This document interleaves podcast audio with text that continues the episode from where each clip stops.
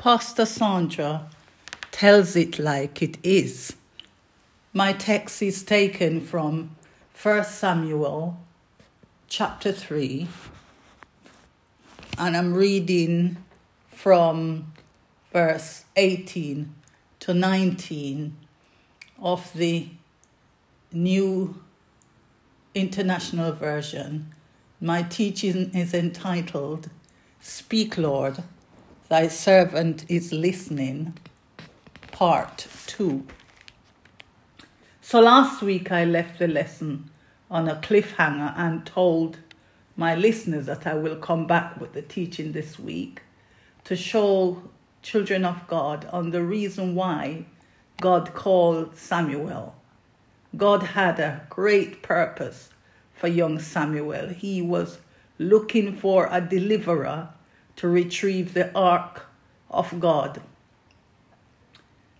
and to deliver Israel from the Philistine race. Eli, the prophet and trainer of young Samuel's eyes, were becoming so weak that he could barely see. God has great work for young Samuel to do. The fathers are sleeping, and God is calling for a young Samuel to wake them up. God is calling for a Samuel to prophesy to them. Are you the one? Are you the Samuel that God is calling? A Samuel that God is seeking to prophesy so the Bible let us know in verse 18 to 19. So Samuel told him everything, hiding nothing from him. Then Eli said, He is the Lord. Let him do what is good in his eyes. Verse 19 The Lord was with Samuel as he grew up, and he let none of Samuel's words fall to the ground and all Israel from Dan to Beersheba recognized that Samuel was attested as a prophet of the Lord. The Lord continued to appear to Sh- at Shiloh, and there he revealed himself to Samuel through his words. Samuel's life did not start from a bed of roses, children of God. Samuel did not have the aroma of petals and rosebuds sprayed on him either. Samuel's life was produced out of barrenness, torrents of ridicules, mockeries, derisions, laughter, shame, disgrace, and storm, scorn. Samuel's mom, Hannah, suffered badly at the hand of Peninnah, Hannah's husband Elkanah's second wife. Peninnah mocked Hannah sore, the Bible says, night and day. Why? Because Hannah was unable to conceive a child.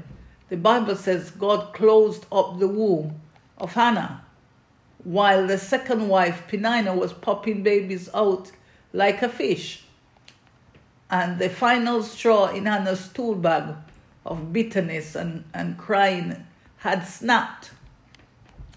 Hannah's torrents of grief and sore, hopelessness, desperateness, fruitfulness, fruitlessness, I mean, impossibilities and bleakness caused her to run to the temple and fall on her face before the temple priest, who, unfortunately, misunderstood her performance for a woman who had been drunk.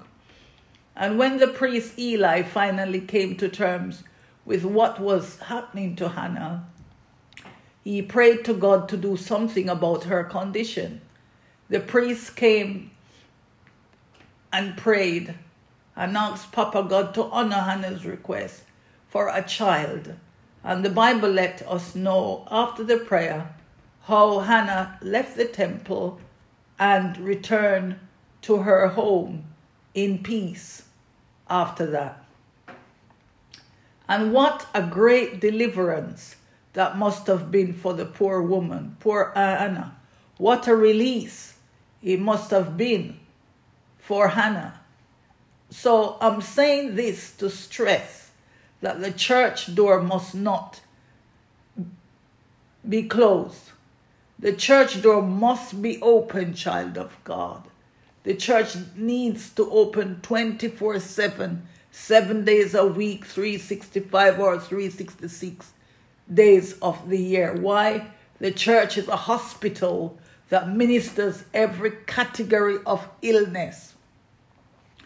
So I was incredibly sad when the church doors were shut and the church got caught up in this COVID epidemic due to government politics, stipulations, rules, and regulation. And while I can understand the need for control, the church should never be pulled in this restriction because the church is the lifeline of the human society, the human race. The country is in serious trouble if it is blinkered to this truth. The church, again, should never be pulled in, in restriction because the church is the lifeline of human society. Church members and non church members and the public at large should never be denied help, support, prayers, comfort, counsel, relief, and well being access, or be restricted and denied from it in no shape, form, or purpose. I can understand if some form of restraint was upheld in the church but to totally close the doors of the church and sweep the care and support the church offers under the carpet of government bureaucracy was cruel, brutish, and demonic. The church plays an incredible and significant role in the lives of its people and community. The church was where Hannah's found place of refuge the church was Hannah's place of refuge. The church was Hannah's place of freedom. The church was Hannah's sanctuary and shelter. The church was where Hannah found her healing and deliverance. There would be no Samuel if Hannah was in the 21st century.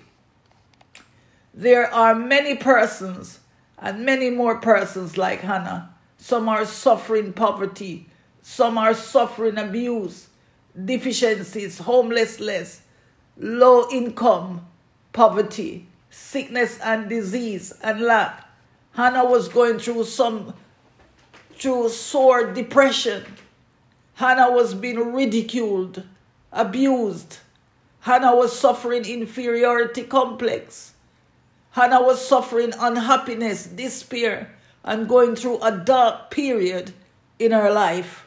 She was being bullied she was being taunted and harassed. She was an emotional wreck. No one was there to support, to help, and to console her, not even her husband. And many people are going through the same hopelessness. Many people are going through the same thing, like Hannah. Many are out of their wits' end. Many are going through abuse. Many are bereaved or going through some form of bereavement, and nothing should stop them from going to the temple or from going to church. They need the church, and the church needs them. Nothing should prevent them from going to the temple. So the Bible let us know Eli was in the temple doing his priestly duties when Hannah came in the temple. And the priest Eli thought Hannah was drunk when he looked at her. But when the priest finally, when the priest Eli finally came to terms with what was happening to Hannah, he asked God to do something about her condition.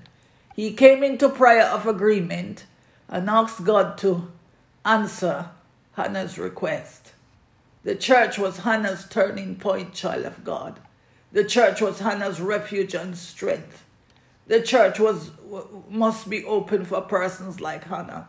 and many mental trauma cases like Hannah, mental breakdown cases like Hannah, and for persons that are not like Hannah. They, they might not have a mental uh, breakdown, but they have some other case. Some uh, something else is bothering them. They're going through um, hurt. They're going through something different. The church is a hospital ministering to everyone's need. And thank God the priest Eli finally clocked it.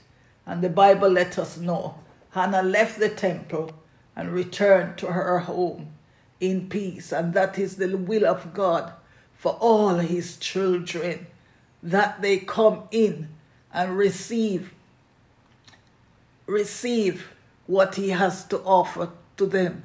Peace joy happiness healing deliverance. Amen. In the holy ghost. So the church so the bible let us know how hannah conceived and had a baby boy and she named him samuel so that is how samuel came about church the children of god that, that is the circumstances that Samuel was birthed through.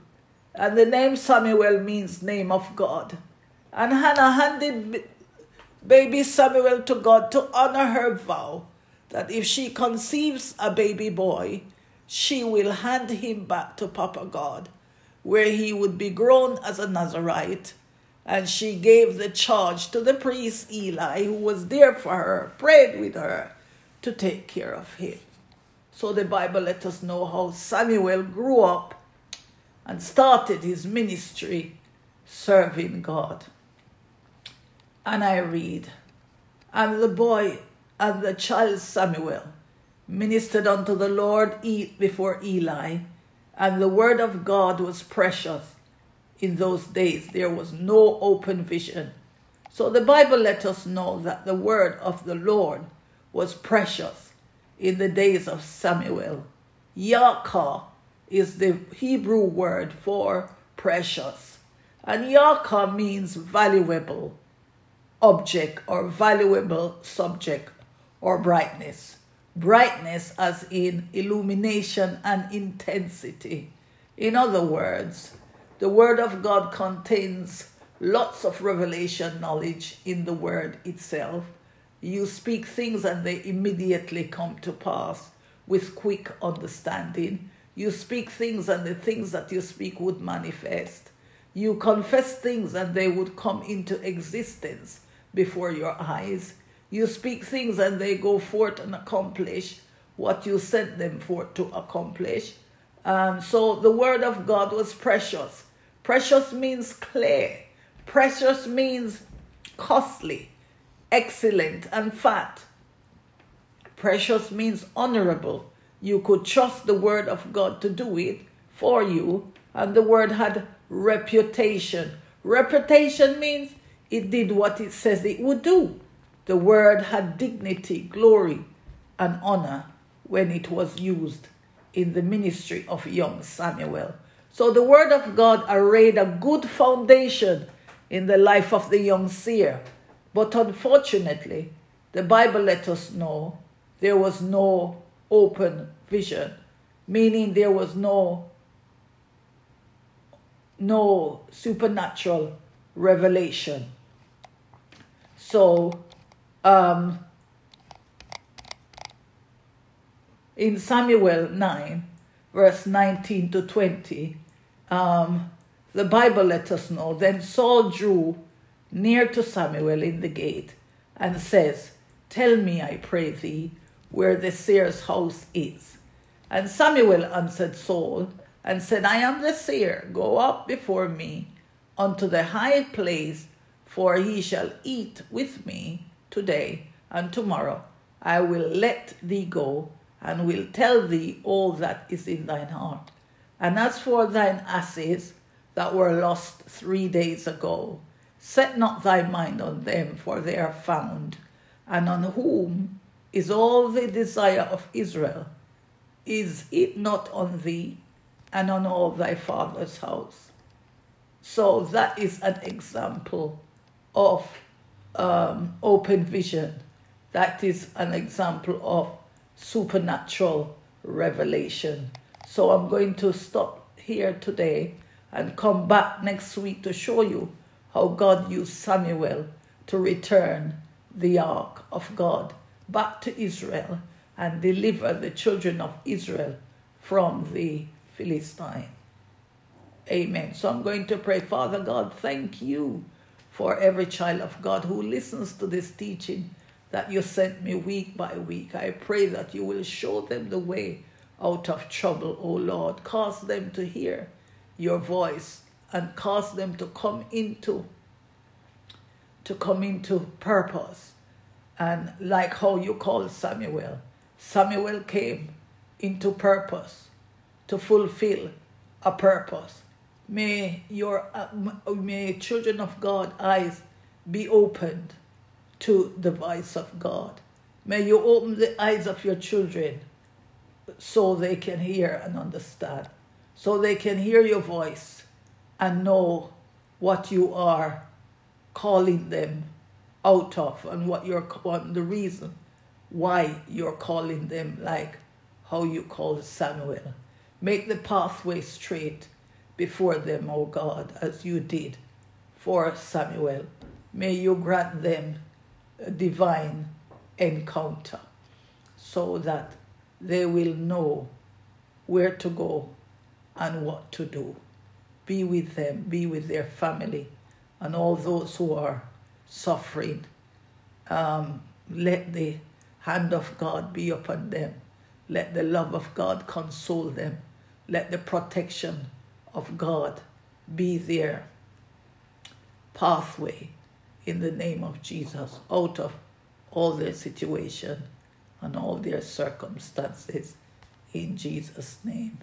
Amen. So Pastor Sandra is closing off this part until next week.